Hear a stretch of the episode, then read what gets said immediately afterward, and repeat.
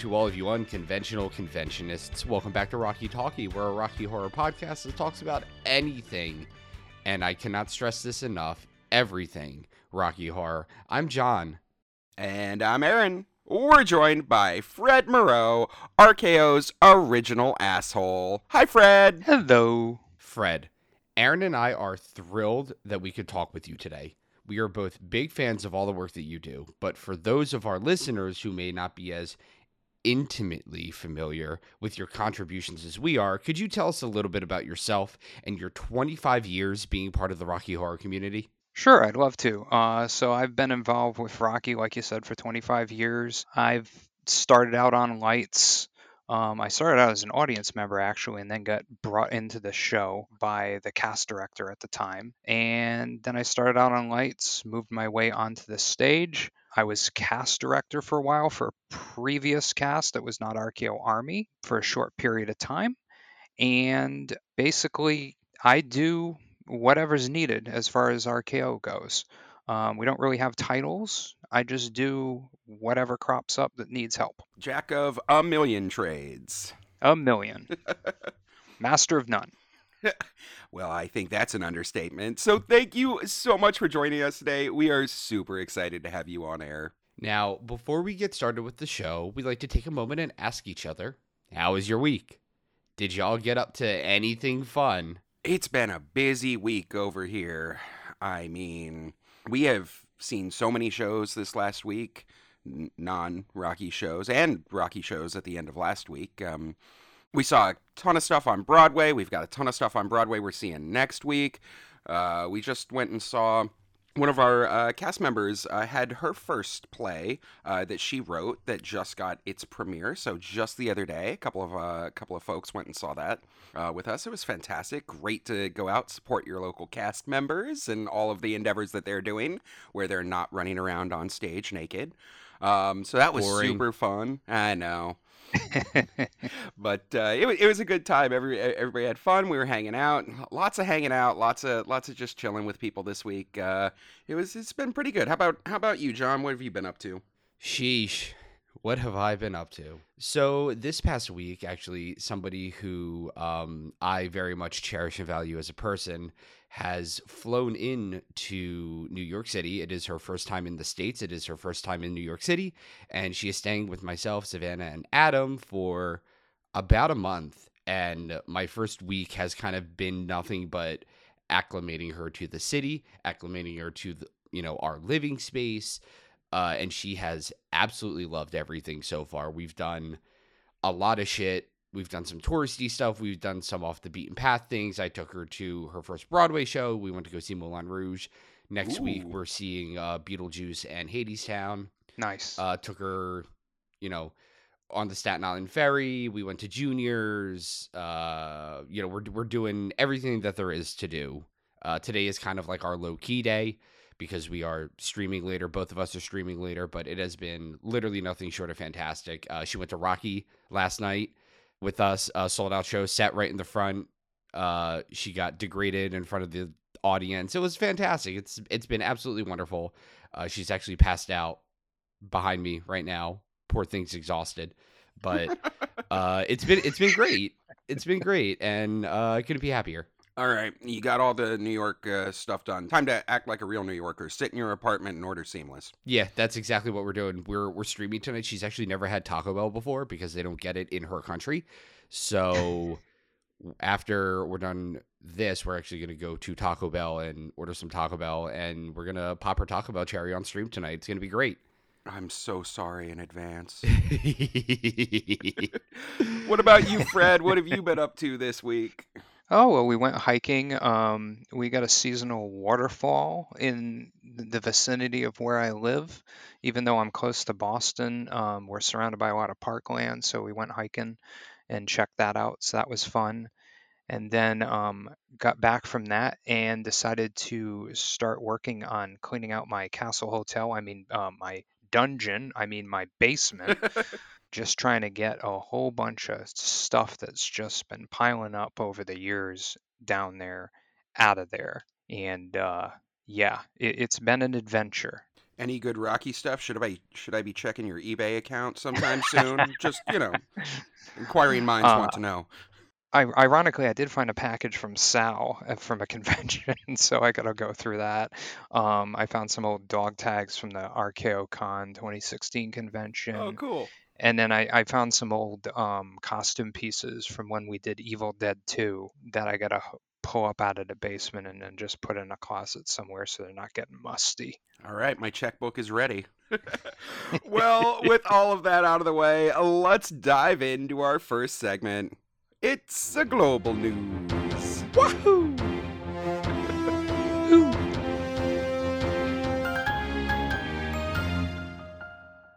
First up in global news, everyone's favorite slut is about to grace us all with some screen time in a new multi generational rom com titled Maybe I Do. The film stars Emma Roberts and Luke Bracey as a young couple who are questioning the next steps in their relationship. The two decide to turn to their parents for guidance and invite both pairs over to ask how their marriages are working out. As it turns out, all the parents, played by Diane Keaton, Susan Sarandon, Richard Gere, and William H. Macy, all already know each other very well, and cinematic hijinks ensue. Ooh. Oh, shit, guys. We're all thinking the same thing here, right? Right? Orgy. Definitely orgy. There's literally nothing else it could possibly be. Damn. Like, maybe this was what Susan was alluding to in her tweet. Like, do y'all remember that? Wait, what? I must have missed that one. Yeah, a, a- couple of weeks ago, somebody tweeted about how it was such a shame that Susan Sarandon doesn't play sluts on screen anymore. Which, I mean, Susan obviously is going to respond to that. So she retweeted and commented that, quote, there's still time. Ooh. I would literally pay fives of my dollars to watch Susan get touch a touch a touch by William H. Macy. I mean, we all would, buddy. We all would. Well, maybe we can. This movie was just announced a few days ago, and as of now, there's no official release date, but it sounds like a really fun, big budget rom com. So we'll probably get to check it out sometime over the summer. Okay, so serious question time. As seasoned veterans of RKO Cons 1, 2, and 3, basic math dictates that we've all partaken in at least seven orgies apiece. Yeah, that tracks. And anyone who's been involved in at least a few of them knows that every orgy has a weak link. Someone who doesn't quite hold up to the other participants. So I gotta ask between Diane Keaton, Susan Sarandon, Richard Gere, and William H. Macy, who is the weak link in that orgy and why? Ooh. Hmm. That's a tough one. Well, I googled some uh, Richard Gere quotes, and I'm pretty sure that he's the weak link here. Let me just uh, let me just throw some of these out there. Quote: "My life is pretty simple and normal." So obviously, simple and normal, not not what I'm looking for at my orgy. But even more telling, he once said, "The secret of my success is my hairspray." And as anyone knows, hairspray makes an absolutely terrible lubricant. So, Richard Gere, get the fuck out. Sorry, room's full. Yeah, uh, we're at capacity. Uh, for me, it's it's going to be Richard Gere. Richard Gere is 100% the weakest link in that orgy. Um, I do think that on the opposite spectrum, that William H Macy is going to be the surprise underdog of the orgy. I think that William H Macy can last extremely long and 100% knows what he's doing with his hands. so like he may come a little bit early, but he can still partake over and over again because he's very, very good with his large monkey hands. And I think that both Diane Keaton and Susan Sarandon are very much in the center. They they know what to do. They get the job done. They have a great time, and then they leave. All right, factual, factual. Lots of you can't argue with any of that. What was he in? I gotta scroll through this. Who? William H Macy, Yeah, Fargo, yeah. Shameless, Pleasantville. Didn't he do? Who did the whole? Oh no, I'm thinking of somebody else. He was in the cooler. No, Nice to meet you. no, he plays a uh uh like a down on his luck gambler. Uh, William H Macy playing somebody who's down on his luck. That never I know, right? happens. But here's the funny, the best thing is he is constantly paid by uh, this casino to go in and be bad luck at the table games. He's the cooler. He goes in and he ruins people's luck. So maybe, maybe I'm gonna have to change my answer because like he has professional experience ruining things that are going well. So- Counterpoint: Richard Gere put a gerbil up his butt. you know, you can't confirm that. I mean, South Park, while accurate, might have flubbed some facts there. What do you think, Fred? Who's the weak link here? William H. Macy, Jurassic Park 3. That's all I got to say. we don't talk about Jurassic Park 3. Bad sequels, Velociraptors. What more can I say? Bad orgy. Bad orgy. well, hands up if you can't wait for this movie to drop so we can see if all our predictions come true. I have all seven of my hands raised right now. God damn it, John. Well, with that, let's move on over to some community news.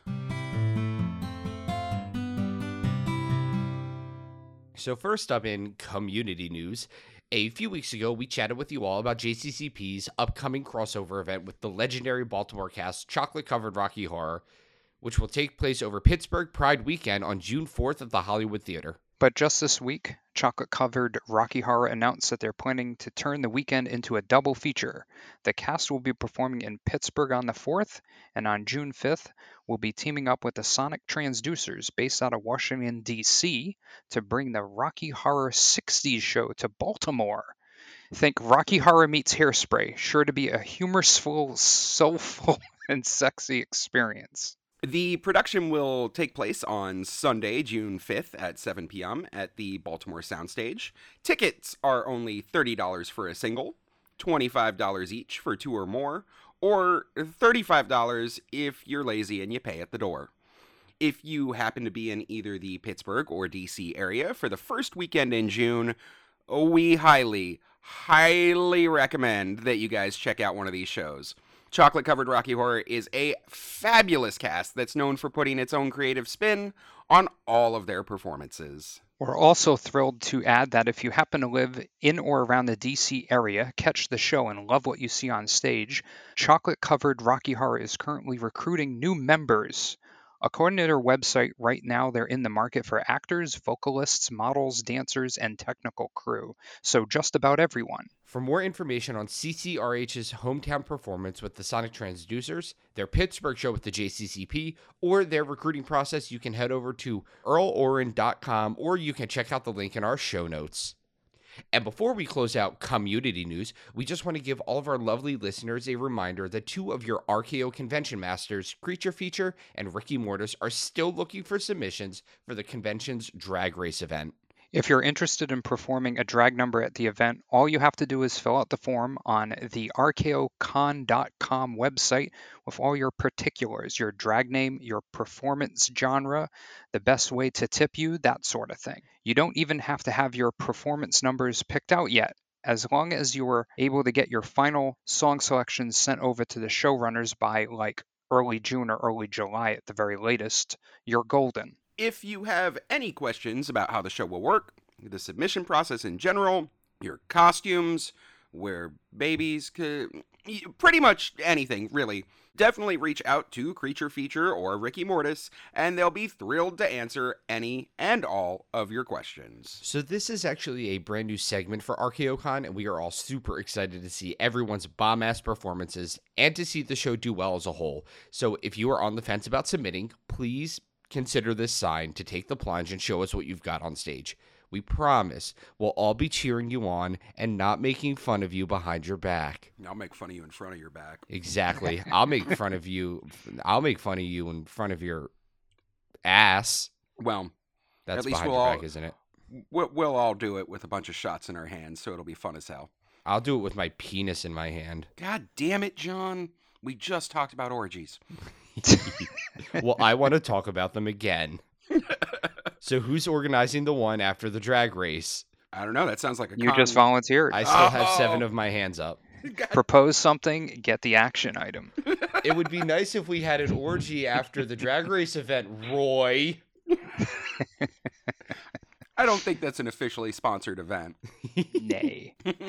And of course, all the deets as well as the submission form can be found at rkocon.com. All right, Fred, we know that as one of the con runners, you are totally and completely impartial and you love every single piece of the con equally. But is there like secretly deep down a con event that like you're looking forward to even just the teensiest bit more than the others maybe the orgy i mean we promise we won't tell oh boy that's a tough one um so i'll say uh, I mean, number one, it'd be nice to see people again, right? That's what this is all about: is just getting people together, get getting to see other people in the community. That's going to be huge. I mean, that that's the event for me. What I'm looking forward to seeing is the drag event. I think that's going to be awesome and it's just breaking new ground and you know we want to cast a wide tent here in the community and let people just strut their stuff Absolutely. I mean, that's the same reason that I'm super excited to see Reefer Madness and, and Hedwig, right? Like new Amen. things that we haven't really seen before. Like, sign me up for that shit. New stuff it just makes the and it makes every convention a new convention. So it's like, oh, I've I've I've done a convention before. Yeah, but this is different. Absolutely. Transition into FAQ. God damn it, John. here, here, I got you. Oh, it's stage directions. All right, you two. I'm pretty sure that everyone out there can guess what we're going to be talking about for today's FAAQ segment. Fred asks a question. Is it tacos? I've got a million questions about tacos. I'm having Taco Bell in like two hours. We can talk about tacos. It's not. Mr. Taco it's... is the best place, but it closed. It's not tacos. It's in, not in, in, in, fact, it's not even Fred asks a question. But it's an FAAQ segment. No, no, no. This week we're doing Fred answers a question. I fucking hate you. That's right, you do. This week we're talking all about merch. That delicious, delicious cast creative outlet, moneymaker, branding opportunity, and so, so much more. You guys have talked about some of this stuff before, but in the past you've almost exclusively covered officially licensed merch or mass market professionally produced items. Today we're going to dig in a little deeper and talk about merch at your local cast level. We are talking about all of those items that your cast might sell before your show or at an event where you've booked a booth or just that sweet stuff that you want to show off at RKOCon to let everyone know that you are part of the coolest cast in the country. Hell yes, I love this topic. I'm so excited we have Fred on here to talk about it. Here's a here's a little quickie to get us started, okay? Uh, yeah, that exactly that long. Yes. so what was your guys like first Shadowcast produced merch item that like you might have been at a show and you saw it and were like, "Shit, I have to have that." Was it like a shirt or a button, maybe a poster or something else entirely? And John, don't fuck me on this. You better have an answer. Um, Shadowcast produced merch item. Why do you got? You know I don't give a shit about this. Um, I mean, I'm gonna be honest with you. Uh, I know that this might sound like a cop out, but it's entirely fucking true. I think that one of the most genius merch ideas to ever come out of a Rocky Horror Cast is actually the NYC RHPS shirt, the I Heart New York, but the hearts to lips. I yeah, I think about that like at least once a week. You're and welcome. I'm and it I think it's also because I live in New York City, so I'm overwhelmed with I Heart New York stuff, and especially you know dragging my friend around the city for the past week. There's a lot of variations of that brand, that idea, but honestly, I think that the the I Heart New York with the heart being the lips stands out to me. Uh, I have like four versions of this shirt. I don't know why. I'm pretty sure I did not buy any of them. Meg kicks me off cast for stealing Rocky for NYC RHPS merch. But I really like when I was on, well, like when I wasn't on cast and I was just like going to the show over and over again. That was kind of the thing. That like, that was the thing. I was like, I feel like I've made it when I own that piece of merchandise. Did you know we didn't actually even have that shirt until about 20 years ago? Really? Mm-hmm. We wow. we had never done it, and then um, Jen, uh, Deadly Sting, who does all the wonderful Yes. Frank tattoos, uh, her and I uh, pitched that one to Madman Mike at the time, and he was like, "Absolutely, let's go ahead and do it." And we spent a ton of time getting the font exactly incorrect enough that we couldn't get sued over it, and it was it was probably it's so simple. It's one of those like, oh, it's such low hanging fruit. Why in God's name hadn't we done it before? Right. I it, it everybody likes it. I it's one of the best selling shirts that we've ever had. And yeah, I it's absolutely one of my favorites. yeah, what about you, Fred? Like whatever it is, I'm sure Aaron would offer you his firstborn child if you ever wanted to put it up on eBay. so uh, our old venue e- this is goes back to even before officially RKO Army. This is like RKO players and absolute pleasure players. The first cast Roy was involved with.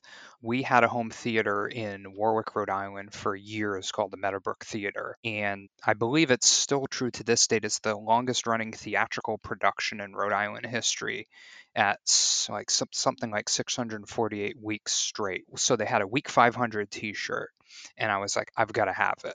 So uh, of course, you know, we we grabbed that and you know, I still have it in my closet. There was a week 600 shirt as well, but it's it's 500 sounds better than 600. And it always reminds me too, somebody brought 500 rolls of toilet paper to the show for the 500th show. So then you saw, okay, you can stand on a pile of 500 rolls of toilet paper and be about six to seven feet off the ground oh. and not sink into it. It's it's amazing. oh, that's fantastic. It really was something special. It was it was just an amazing night. It was packed. You know, they they had a bunch of interviews. It got picked up in the local paper. It was awesome. And gotta love those like the commemorative, you know, shirts and things for that that are like for a specific event. It brings you right back to where you were at then, you know, when you bought it, when you saw it, you know, it helps you it helps that memory, you know, stick around. Mm hmm Milestone. Yeah. So, Aaron, what you thinking? Two, three hundred bucks, all yours if the price is right. And the Weiss is tight. You're fired. All right, y'all who are listening to this fucking podcast know damn well that I would have never fucking said that as a reaction. It's a script.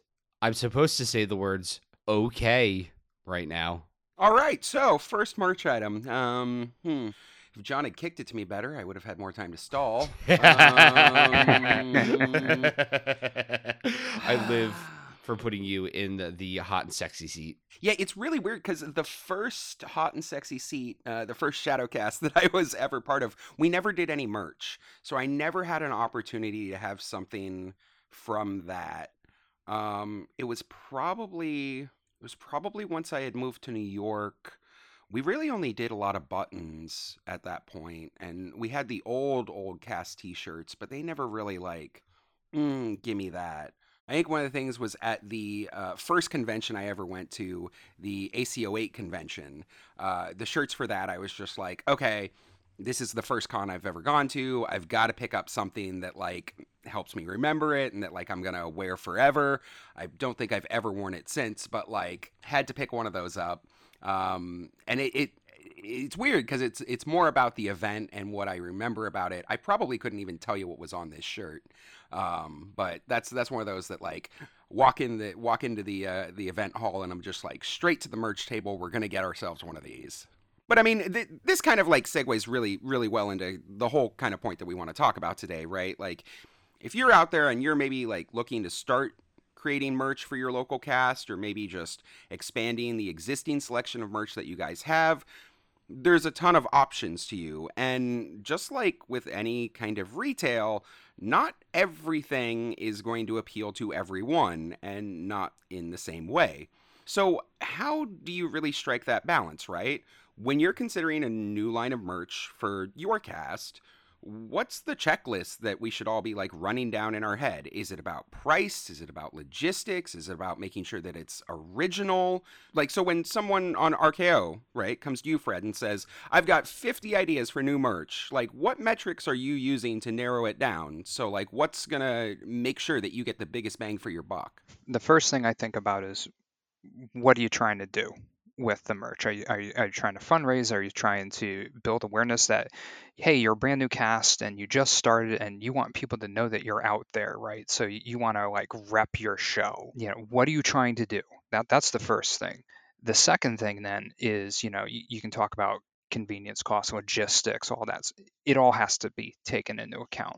It's it's about what makes the most sense for what you're trying to do and what can you handle so that's that's the overall thing like okay um, if you're a small cast starting out and you only have a few people you know your priorities i've got to get av up otherwise we don't have a show right? The cast members need to get situated otherwise we don't have a show. They need to get changed all of that. Okay once all that's covered and we got the pre-show ready to go okay now what about merch? So what can you handle right? That that inherently is the first question you need to ask yourself what can i handle before a show? Then you have to think about where can i store stuff? What how much do i need to bring it to a particular show? Am i at a venue that is like a home venue? So we don't go around um, RKO has a lot of road shows. That has to be a huge consideration for us.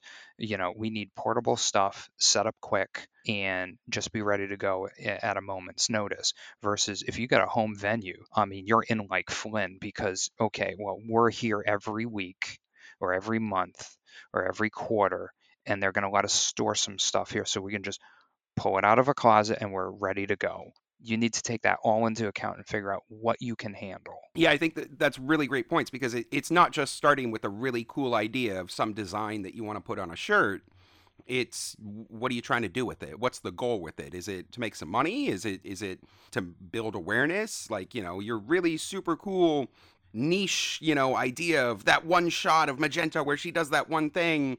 I mean, that's not going to help people know about your new warm waters cast that you got out there or whatever whatever it is you know? Absolutely and inherently it's about okay what can i feasibly set up before a show? If it's if i'm doing this huge show or if i know that i've got a run of several shows okay maybe hey that's a great idea it's unique it's original um, we're, we're willing to take a shot on that because we know we got seven or eight shows booked on the schedule iced with venues. So we've got a great opportunity to sell through this stuff versus, all right, um, I, I'm going to do a seasonal calendar and we've got one show a year and we're going to sell that calendar at that show. You got one shot to basically get your money back out and get maybe get into profit if that's what you're trying to do. That's risky, right? Mm-hmm. So what's the right level of risk versus reward and is it something that's going to translate for people. Excellent, excellent points. And obviously, these aren't hard and fast rules. What works for RKO or New York or what works for a convention isn't going to work for every cast out there. But there are evergreen items that I think everyone has considered stocking at one point or another. Can we run those down actually? Like, we're in a really weird spot here in New York. After the Panera bread, we've essentially reset back to square one with like a lot of our merch. Right now, we are selling prop bags at our shows, and that's about it. I'd love to pick your brain on the classic items because even something like t shirts have a lot of options. And it can be overwhelming if you're suddenly tasked with your cast's merch and you don't know where to begin. Absolutely. Let's run it down. Shirts are absolutely one of the first things that most casts invest in, but there's a lot of ways to make your life a little easier when you start thinking about Rocky from a retail perspective. I mean, and, and that's that's what casts are, are doing, right? Like merch is retail. So so shirts what works, what doesn't, what should we all be kind of avoiding in this? Like, it's really tempting to order 10 different sizes and styles of like a half dozen different designs, but I'm pretty sure that that's just going to be an absolute nightmare. Absolutely. So, this is where, you know, uh, a lot of people in the community might actually strongly disagree with me. I hate shirts. I hate shirts. Anything size wise, like it's just so difficult to manage because I mean, you want to be inclusive on sizing. Most of your shows, you want to make sure you have a good assortment of sizes. I can't tell you how many people have come up to RKO at, at a show and been like, oh my God, you guys actually have a 3XL. Oh, you have a 4XL. Oh, yeah, we, act- we actually do. We want to be inclusive about this. But it also means that's just more stuff you need to manage. Uh, the key thing is you've you got to keep it under control. You don't want 300 different designs. Pick one or pick two. One design that's your primary design that you're that you're pushing at shows, and then maybe there's that new idea. Well, that new idea you can phase in and then phase out your old idea. So the way I approach it is like we want basically one shirt at any single time point so that way it's manageable. Yeah, I mean, we we encountered this be, before everything shut down here. We had kind of phased in a second shirt design, um, but we were running them concurrently, right? We had our classic Ilips New York shirt, uh, and then we have our Statue of Liberty logo. Fantastic design. We got a wonderful artist to do it. But at the end of the day, when we started running our numbers and looking at it, it just wasn't selling as much as the other one and we're sitting on a lot of stock of it and you know it's mm-hmm. it's one of mm-hmm. those that it's kind of like maybe maybe we should have taken this a little slower and now that we're looking at bringing stuff back we're going to start with that old classic because it's the one that we know will sell yeah it's always a struggle like what will resonate especially for apparel right and it they take up a lot of space they're heavy um, anybody that assisted me at prior conventions or prior events and sees us lifting bags of shirts around, those IKEA bags that you can get for like storage are amazing for shirts, etc. But you know, you put 20 shirts in a bag, I mean, you're going to feel that. I mean, who needs a gym membership when can just carry all that stuff around? it's true. It's true. I mean, we had I, I, that's the other thing. It's like half of our prop closet would be taken up with just bags of shirts, just bags of stock that's sitting there doing nothing but taking up space. Yeah, I know emotionally I, I get invested in like, oh my god, that stuff is still there. Why isn't it moving? I'm, I'm, it's just this huge corner of like a wall of stuff, and you're like, all right, I'm kind of done with this. It's like it's a great design, it's it's amazing, but like we need to figure a way to move on here. Mm-hmm, mm-hmm and this is all fantastic advice and i know that we've been guilty of not heeding it in the past like just ask meg how many extra extra small baby doll tees with our alternate logo are sitting in storage but something like buttons i would imagine is like a very different topic i think everyone in the community knows that over at RKO, you guys specialize in those like super high quality enamel pins. They are lovingly designed by some of the most talented artists in the community, and your years of logistical experience has the manufacturing and sales side down to a well oiled machine. But like for a cast that's just starting to branch out, is it just make some art and buy a button maker on Amazon? Like, where would you suggest that people begin, and how can they expand once they've dipped their toes into the pool? All right, so when, when it comes to buttons, I, I think buttons are tricky. So you can go one of two ways, and I've actually I'm, I'm gonna shoehorn into another topic in a second. But when it comes to buttons, get a cheap button maker at first, minimize your investment, test out a couple of items, or maybe there's somebody in your local community. Reach out among artists, etc. Maybe they already have a button maker that's fancy, one of the more professional ones, and hey, work out something with them. Hey, can you crank out 20 or 30 buttons for me of these two or three designs? Do a test, see how it goes. There's a lot of people too, if you go on Facebook Marketplace or Craigslist or whatever, there's always people turning over equipment. And you, you end up saving money in the long run doing it at home. But on the other hand, if you order in bulk online, you arguably can end up with a higher quality product. It's less time. So, what's your time worth? That's really what you have to ask yourself. Are you willing to be sitting at home for, you know, three or four hours before a show, punching out buttons and then putting them into the maker and putting them all together and then putting them in a box and organizing everything? Or do you just want to order in? Especially if you've got like a couple of big shows coming up and you, you want a lot of inventory, then you're probably going with a bulk manufacturer versus if you just want to try something out, find the cheapest equipment that you can, test it out first, or find a friend that has the equipment already and use them. And this sounds a lot like what we were talking about with t-shirts, right? Like don't mm-hmm. go out there and make 700 different designs, every single character you can possibly think of. Figure out what sells first, right? Absolutely. I mean, you can if if you really want to do buttons, quote unquote, the legit right way, then I mean you're looking at American button making machines. Um, I forget what what the name of it is, but um, I think it's American button machines. But those each for each size you need a separate machine, and they're like three hundred dollars a whack. Oof. So, and I've been at craft shows. Um, I, a friend of mine used to run a business, and I was helping him out at his booth, and it was a guy next to us, and he was running a booth called uh, Sutton Button, and he had a unique way of doing it. He just had a generic design and it was a, targeted at kids, but you could see how this would work at a show too. So he had just like a piece of paper printed out, and it was like, okay, come over, do your thing with your design, like do your art, right?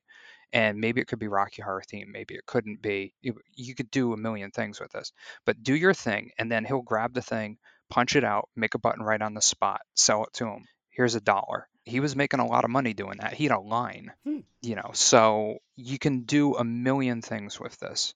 Again, it's a question of what direction do you want to go with it? Do you want do you want something fancy? Do you want something that's more like audience participation where somebody could, you know, kind of have a little button making station and, you know, just throw me a dollar, make your own button design. Here's a background Rocky Horror theme thing, and then you can do your own thing with it and make a button and leave the show with it. I love that idea. That's I, I'd never even kind of thought about that. I mean, ob- obviously, you know, you're committing to having a cast member that can sit there, or a crew member that can sit there and do that. But like, it's Mhm. it's a great idea to to to bring that audience participation aspect into it. Um, Mhm. I certainly know back in the day, right? Like, and by back in the day, I mean you know. 80s, 90s, you know, that kind of thing. There, a lot of casts really leaned heavily on uh, just kind of the mass market stuff that they could put on buttons, right? Pictures of the characters, the lips, like, you know, Rocky Horror, Yep. whatever. Um, I'm curious about your opinion on this.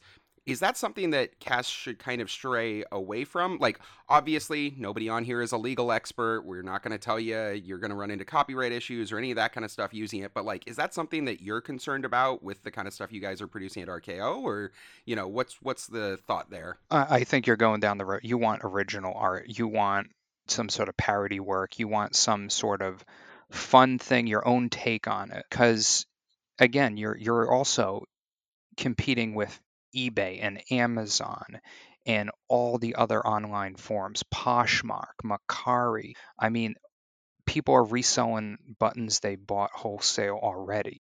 So, how much of a market are you really going to have for the same thing that I can already get on the app? That's a good Not point. much, perhaps. right i mean and and even some of the more generic stuff like etsy's flooded with it right if you if you Yep. go to etsy and you search for rocky horror lips i mean take your pick there's six pages of buttons that you can buy on there And and then how, how do you stand out among all of that? Like, okay, the, the people have a unique take on the button, like they did it black and white, but it's the same scene with Frank on the throne that everybody's seen a bazillion times. Okay, cool. I that I that's fun, but maybe I'm looking for something unique. Make me maybe I'm looking for something that's just, you know, also the audience member connects more with the cast that way. Like, oh no, this is our stuff. Oh really? This is your stuff? You you did all this? Oh wow, that's so awesome.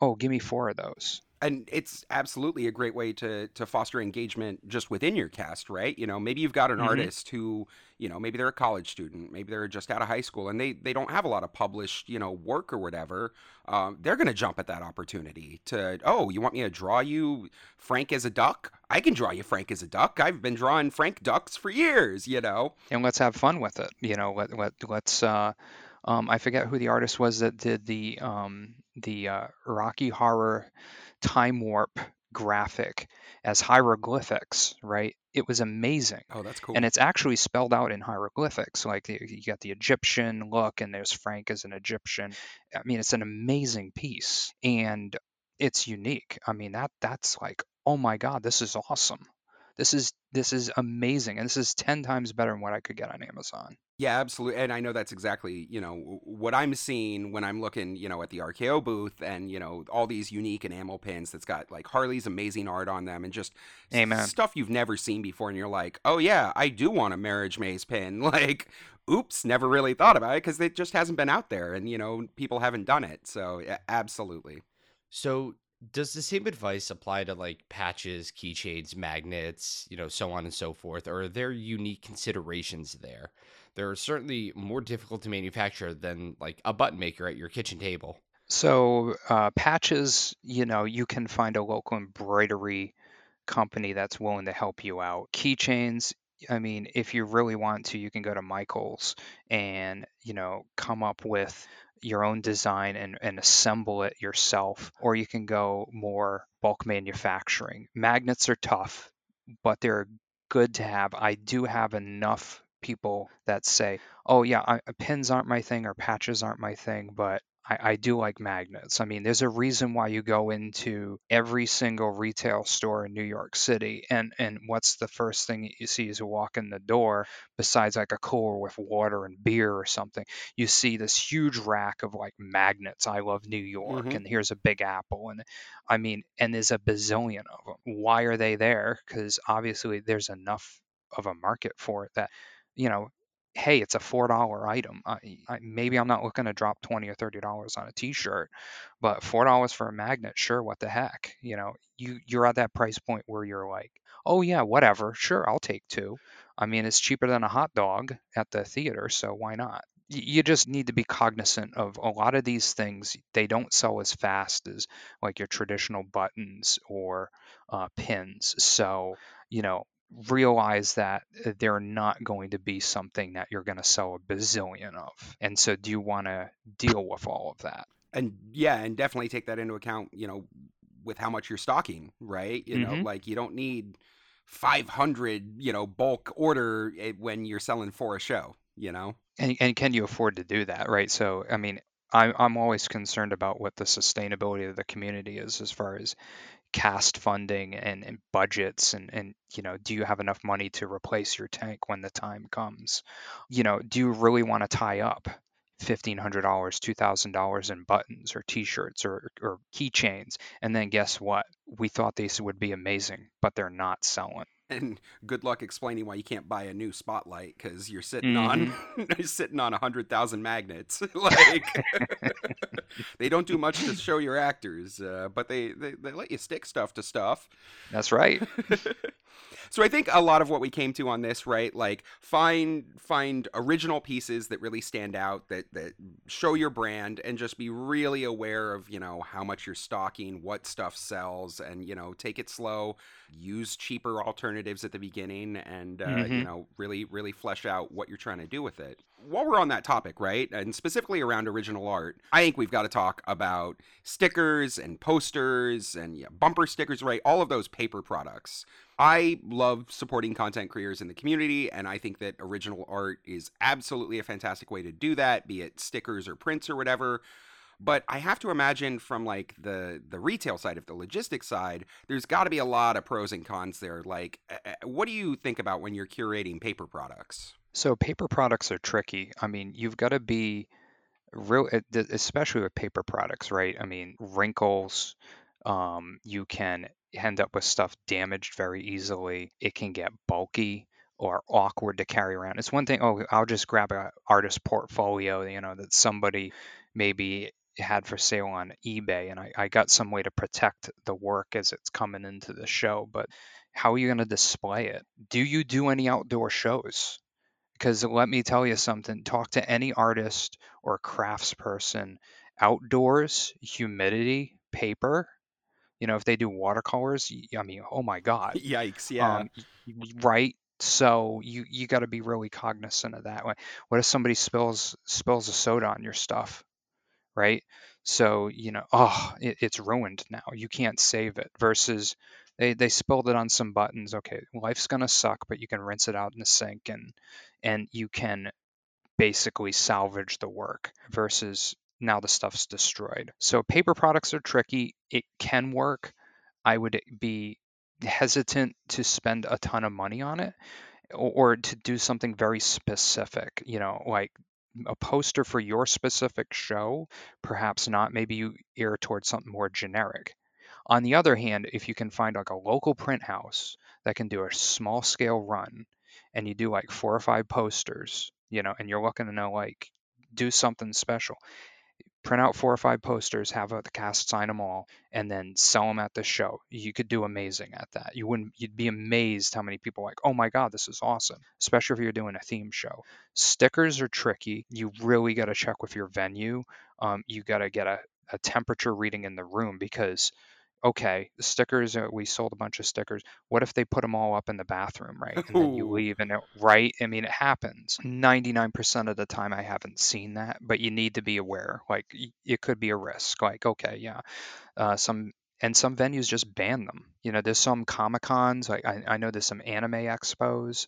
Stickers are banned. They don't allow them in the building just because of that, because they've had issues in the past with people just plastering them all over the place. Yikes! I hadn't even thought about that, but I mean, it's it's definitely because especially especially with stuff like your props and things that you know might be sitting out in the lobby for half of a show or something you come mm-hmm. back out and suddenly you got 15 stickers on it and it can work to your advantage too if you have like a castle logo and you do like some nice stickers or something guess what part of your math should be i want extra so i can mark all my stuff with them Mm. So that like you, there's a giant RKO's army sticker on the side of the ladder. Like, okay, whose ladder is that? Oh, that's ours. See, because it's got our sticker on it or the spotlight, especially if you're in a venue and you share it with other organizations or whatever. We mark your stuff. Well, then it's an opportunity. Do some stickers, and then also you can, as part of your calculus, say, hey, I'm not just spending this money to just do merch. Guess what? I'm going to repurpose some of this. So if it doesn't sell, I can still use them to mark all my items. Absolutely. I mean, I know we did um, we did temporary tattoos for a long time. Um, they worked out really good, but part of that cost benefit analysis was just like we're going to lose a third of these just to the elements, right? Just to moisture yep. and this, and they stick together.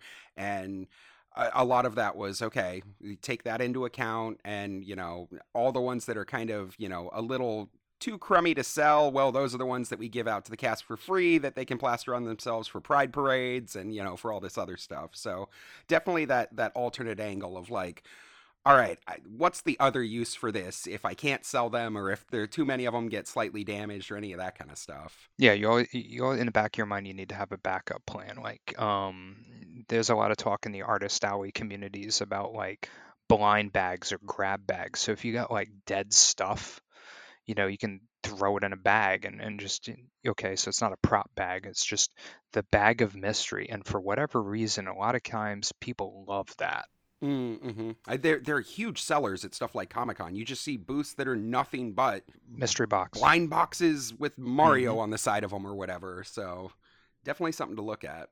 And what about all the other stuff, like all those things that cast members ask about: bottle openers, pens, water bottles, coffee cups, underwear, like just all of that. I think everyone has pitched these kind of ideas before. So, what is your position on that stuff? Is it too difficult to stock? Have you found some unexpected items that sell like hotcakes? What are your vibes on this? Well, I'll tell you, the unexpected item that, that ended up selling like hotcakes was the enamel pins for us. We didn't really think this would be that big a thing, but it, it seems it's it's obtainable art for people, right? I'm not spending three hundred dollars on this this unique piece it's only it's only 10 or 15 dollars I, I and i can wear it so it's wearable art too so it kind of punches a couple of different categories. Some of these things like pens water bottles coffee cups i mean you got to really take a look at okay how much storage space do you have? Um, coffee cups water bottles gets really heavy. Where can can you display this? Are you set up to handle it you probably want to curate what you have. But if you've got something and you want to take a shot, it's like, all right, well, the casters really thinks this is going to be amazing. Okay, great. Well, let's do a thing internally. We'll like do an internal order or something like that. And everybody's going to want a water bottle anyway. So if I'm guaranteed on selling 20 water bottles, how many more do I need to sell to get my money back out at least? So then at least you know you're you're agreeing together as a team. Like, hey guys, we want to make this happen. Okay, well let's make this happen. And you know, is everybody willing to step up here and you know put a couple bucks into the pot on that to help us get to yes on that. So that way we're not relying just on the audience buying all these items. Okay, hey, I got 20 or 30 captive cast members. They're willing to step up here and everybody wants to make this happen. Okay, well, let's make it happen. And I mean, that's just a great way to take the temperature too. Like you've got 20 mm-hmm. hyper invested people. If only two of them are interested in a water bottle, well, maybe your audience won't be either, you know, and vice versa. If every single one of them is like, give me that, that underwear, okay, maybe that's an item that you can that, that you should be bringing out to the audience. Yeah, absolutely. The, the underwear the Tesseract have is an amazing idea, um, and it's it's well executed because it just you're dealing with sizes, but it's a smaller item. It's light. It's easy to carry, and you know people just oh, oh ha, it's a lark you know it, it's kind of funny uh, so your general audience members into it but then you've got a lot of cast members who are like i'm on that role anyway like oh my god yeah give me that Mhm. because i want it as part of my costume So I, I think part of the takeaway for all of this stuff is, you know, the more you stock, the more you have to handle in logistic and just make sure that that's what you want to be doing with it. But up until now, we've been talking almost exclusively about kind of cast branded merch or stuff that you're bringing specific to your show. I've been wanting to ask you about this for a while, Fred. What do you feel about generic mass market items? I've been curious about these because, particularly back in the day, that's just what a lot of Rocky casts only had for sale. Do you mean like like generic just Rocky Horror merch? Yeah, I mean, I'm thinking of stuff like the official trading cards or like glossy character headshots, stuff that you could buy in bulk and resell. I mean, like Rocky Horror face masks, or I mean, maybe I've seen casts that have copies of the Blu ray available at their tables. Like, do you think it pays off to dive into some of that generic merch, or are you just setting yourself up to hold a lot of slow moving stock? So for generic merch, again, you, you got to realize too, you're competing with Amazon now, right? So um, you're competing with eBay, you're competing with Google, where I can I can just go on the app and order it and it'll be there tomorrow. I approach that stuff cautiously. I would take a look at number one, how many shows you have coming up. Are you, do you have any mega mega shows coming up, right? Where you're going to have at least a few hundred people. Okay, so if you have that coming up, maybe it makes sense if you can find somebody that's willing to take it on do the work to find out okay is there a wholesale path to get this item how can i get this item for my cast it can i get it at a reasonable price where you know at least you know i'm not making 50 cents on each sale because at that point why bother? Mm-hmm. right? Is it is it really something that's going to really drive things for you guys right? It doesn't make a lot of sense to do this. Blu-rays etc um yeah, i mean the cast could sign a blu-ray or something right? So you could take a off-the-shelf item and kick it up a notch by creating some tie-in with the cast like you you know you could get it autographed or you you could grab a pack of trading cards and have the cast autograph a couple of the trading cards as the character on the back or something like that. And then you're taking that generic item and you're kicking it up a notch and making it something unique and special. And that's a way to leverage it and make it something more amazing and also more of like a not a heirloom item but like a keepsake. Oh i lost my virginity at that show and i got the dvd signed by the cast and i'm going to keep that forever I just went very quiet because that's a very clever idea, and I hadn't really. I never think about this, especially for shadow casting. It's eh, it's not a Broadway show. It's not a this. It's not a that. It's not any of that. But people don't care. They they they're just like, no, I went to see that thing. These were the people that I saw it with, and here's here's the signatures on the Blu-ray cover that I got, and. It, uh, yes, I paid five dollars more on Amazon, but uh, all right, you know, interesting. That's a really interesting take. I like that. Yeah, because at the end of the day, what you're doing is, I mean, we're presenting interactive content that's differentiated from a lot of stuff out there. And yeah, it's not a Broadway show, but on some level, I feel like this is where the future of the movie theater industry is headed to some degree. You can't just show a movie and count on the crowds to show up anymore. Um, especially you know post Panera Bread, so you need to find some way especially if you're a small business owner, differentiate yourself and look at what your community theater is doing, right? They're doing talkbacks, they're doing, uh, you know, meet the cast. Maybe they're doing some unique, you know, workshop thing or whatever. Our community kind of falls in the same zip code. We may not be on the same street, but we're definitely in the same zip code as that. Absolutely, absolutely, and I think that that's something that um, not a lot of casts have explored. Right, that option of the the, Mhm. the extra stuff. It's kind of we we have it down to they show up, they get in line, we do the pre-show. They might stop at our merch table. They're gonna just run through the movie and then kick them back out the door. Hopefully, they'll pass by the merch table on the way back out. But there's all that other stuff that community theaters and especially that is doing that really creates a more of an experience that frankly at the end of the day can drive more merch sales if you just listen to some guy talk for 10 minutes about what it's like to be magenta uh, you might want him to sign something and well you might want to pay four dollars for it so You never know what kind of a connection that you've made with an audience member. Well, our Frank at the time, Maddie, you know, somebody wanted her autograph. You know, Yeah. she, she was just blown away by it. And it's like, oh, oh, yeah. I mean, that happens sometimes. People are just like, yeah, you connected with me so much on stage. I just found this an experience. Can I get your autograph? And you know, in, in another way too, the, the audience you can take a page from what bands do, etc. The audience is supporting you. Like that this is their way of showing their support to what you're doing, to all the work you're throwing out there, to all the rehearsals, the blood, the sweat, the tears. This is their way of showing I support what you're doing out here. Absolutely. I think that there's a massive wealth of information that we've gone over related to the actual items that a cast can sell. But Fred, as you've said before, it's not just what you stock, but it's also how you present it and all of the logistics of effectively managing a small store at your weekly show. So, what are some of the things that you found on the logistics side that casts should get a handle on before they start expanding their offerings? I mean, the first thing is storage, right? So, are you constantly moving to different venues like RKO is, or are you doing something more like, hey, we're here every week? If you're there every week, you got a lot more options and you can get a lot more creative with displays and such, um, depending on what you have for storage get on some of the local artist forums, walk around at your local craft show, see what other people are doing. Everybody's constantly tinkering with their displays. I know I am. I mean, sometimes, you know, the back of my car looks like a disaster zone because I've got all these random things that I'm like playing with. But, you know, think about how you're going to display stuff. Like, are you going to make it up high?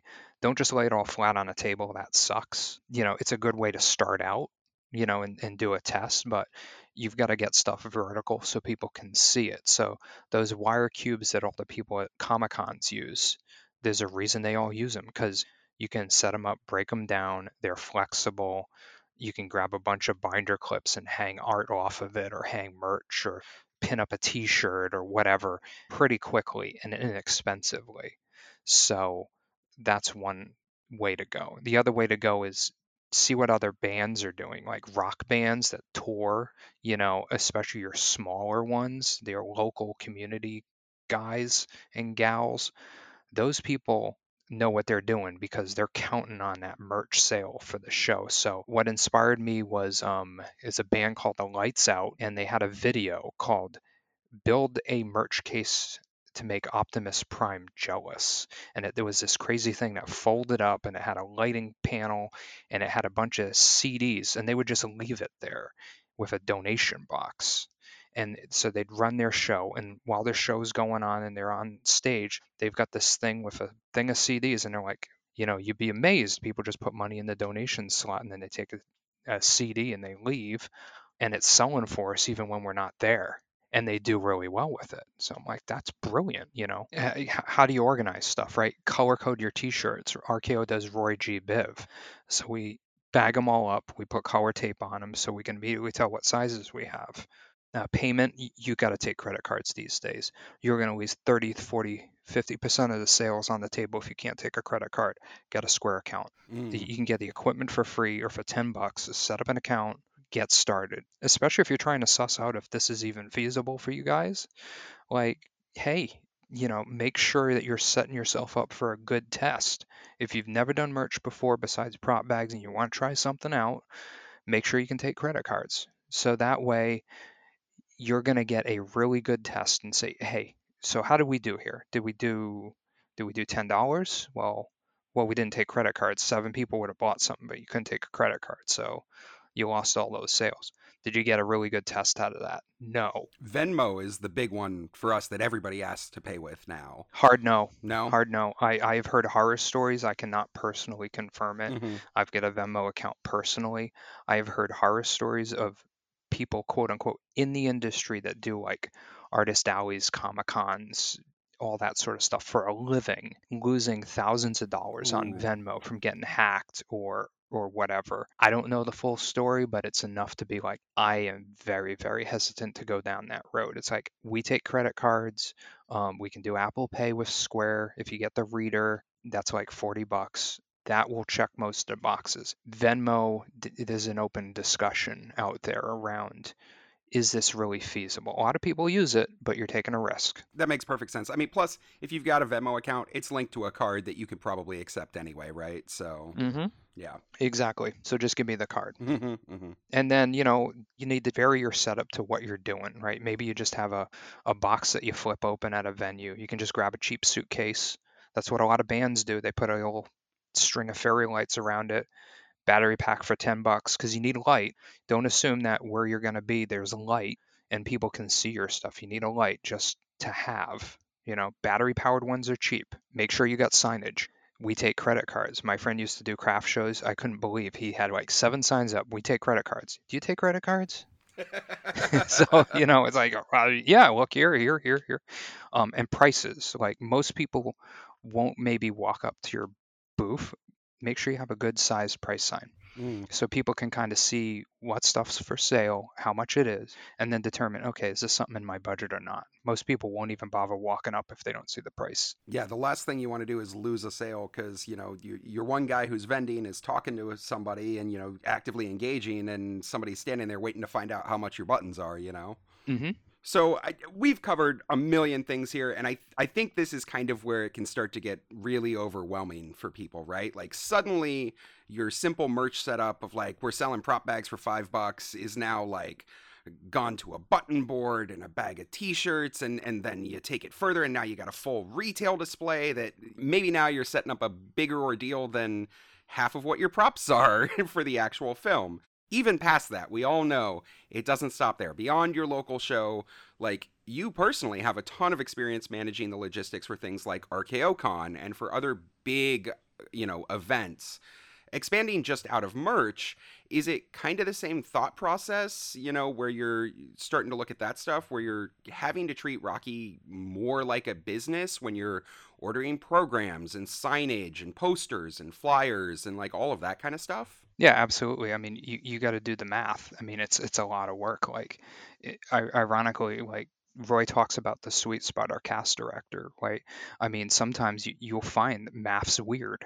Like, you can get 250 of an item for a dollar a piece, or you could get 300 of an item for 35 cents a piece, and you're like, well, why why would I order the two? I'll just order the 300 because it's actually going to be cheaper overall. But, you know, promo materials and, and all that sort of stuff. I mean, what do you have room to store? Again, do you have a place to display it? Do you have people that are willing to like hand out stuff or whatever, right? Um, before you spend a ton of money on flyers and posters and that sort of thing. Do you have some place to put it? Like when you get to the venue because now you might need to bring an easel to put the poster up right so now you can, can make sure you got a checklist to make sure you don't miss something banner stands are great for that like get a graphic designer put up a banner stand um, rocky for equality they were at RKO Con 2019 rocky for equality does the show up in uh, Maine. They do the Rocky Horror Show, not the Shadowcast, Mhm, the play. okay. And they have the best banner stands I've ever seen, and it gets the point across. And you can get a banner stand made for like under a hundred dollars. We're we're starting to think about doing some of that for RKO as well, because you can just you have this little over the shoulder thing. You pull it up. There's a big huge sign that's like six feet tall, um, and then you close it up at the end of the show and you go. Not hard to navigate. It's not heavy. It doesn't take up a lot of space, etc. Again, you just got to realize like, okay, how much time, effort, and money do I want to spend on making all this different stuff? Mhm. And am I getting what I need out of it? I mean, one of the things we did for RKO when it comes to um, just getting engagement with the audiences, um, we spend money every month on a text to join email. You know, so instead of Mm. having the clipboard or whatever, hey, text, you know, to RKO EM and uh, you'll get a link back on your phone sign up for your email list and that way we're kind of starting to build a audience list independent of facebook independent instagram independent of everything that i can just directly reach out to people that really like what we're doing i mean that's huge and guess what you know you don't need to deal with signage or anything else you just throw something up on your screen if you can and say hey just text this number get on our email address don't count on Facebook to tell you what's going on. Hear directly from us. It's it's it's a great tool. Yeah, I mean, and those are the hyper engaged people that you can direct market to. Then you know that you can. Hey, we got new shirts. Do you want to try them out? Mhm. Yeah, exactly. Yeah, and I think we can all see why a lot of this stuff can be like extremely daunting for the average cast just looking to get their branding on some shirts. But it doesn't have to be. Like you don't need decades of experience and spreadsheets living in your brain rent free to get started, but it certainly doesn't hurt either. So, wrapping us up here, we've all seen a lot of Rocky. We've all visited quite a few casts during our tenure. Is there some merch item that you've seen recently that just lights up that inner collecting dragon and goes, I've got to have that? Or even more flatteringly, that's a great idea. I've got to steal that for my cast. Mine personally is the uh, the asshole and slut underwear Mm, Yes, that thousand percent. uh, It's y- brilliant. right? Like, um, I, I'm pretty sure I mentioned it on the podcast at one point, and then the very next week, Harley came up and gave me a pair because I had talked about them, and I was like, "This is, in, in my own humble and correct opinion, it is the best piece of Rocky merch, bar none." I feel like there are so many casts that like are like, haha, we should do underwear. And then they, you know, because they think it's funny. And then they actually went out and did it. And I absolutely love it. I think it's a fantastic idea. They're they're wonderful. I've even used them for shows when I've forgotten my black underwear before. They work. it, it's one of those things that you see and you go, "Oh, I could I could see that being in in my hot topic or in you know in my my my local you know alt store, right? Right. Where you're just like, oh, it, it it's so simple and straightforward, and uh, we got to steal that idea. It's so good.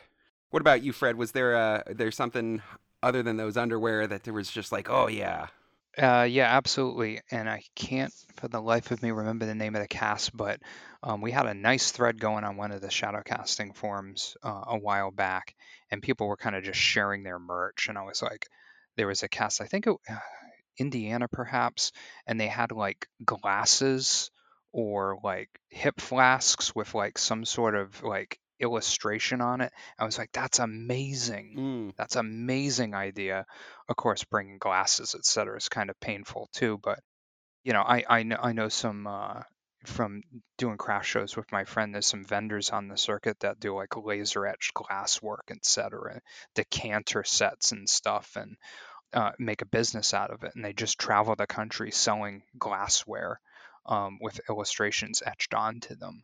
You know, fandom related type stuff and it kind of punched some of those points and i was like that's an amazing idea and i'm, I'm just waiting for them to to eventually get to the point where they have this for sale online because i'm definitely going to be a customer Yeah, I, I love that. And it, it's one of the things that, like, uh, we didn't really broach on it too much today. Those, like, high ticket items, right? Those, like, oh yeah I, it's always such a risk, right? Where you're investing in something that you're expecting to sell for a hundred bucks or, you know, even $50, right? For something that's, you know, mm-hmm. high end like that. And, it, it's we haven't seen a ton of it in the community, but when I do see those specific things that casts have, that's always the thing that that I lock onto, and I'm like, oh man, I I guess I do need a croquet set, or you know whatever random thing that's just like, trebuchet right. Like I've never seen one of those before, and wow, castle sure. hotel Right, exactly. I mean, listen, I would give like infinite money for an Oakley Court Lego set.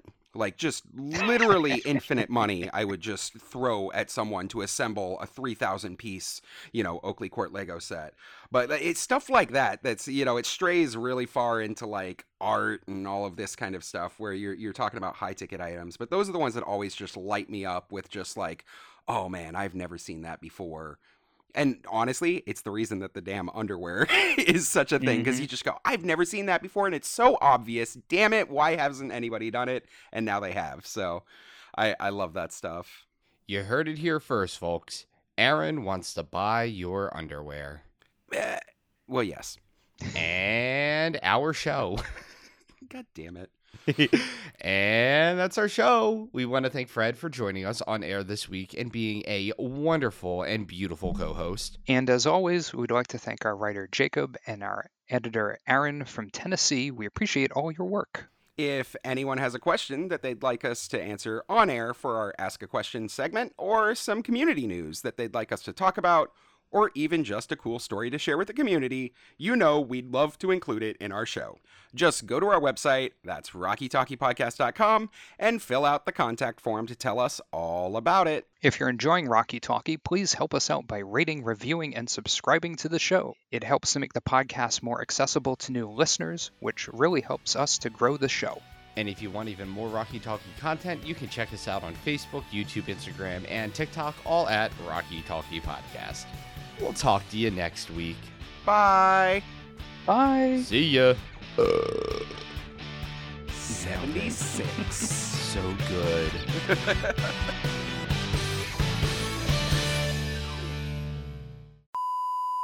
Hold on, someone just decided to die outside. Let me make sure they're stopped. the, the the death has ceased before I start talking.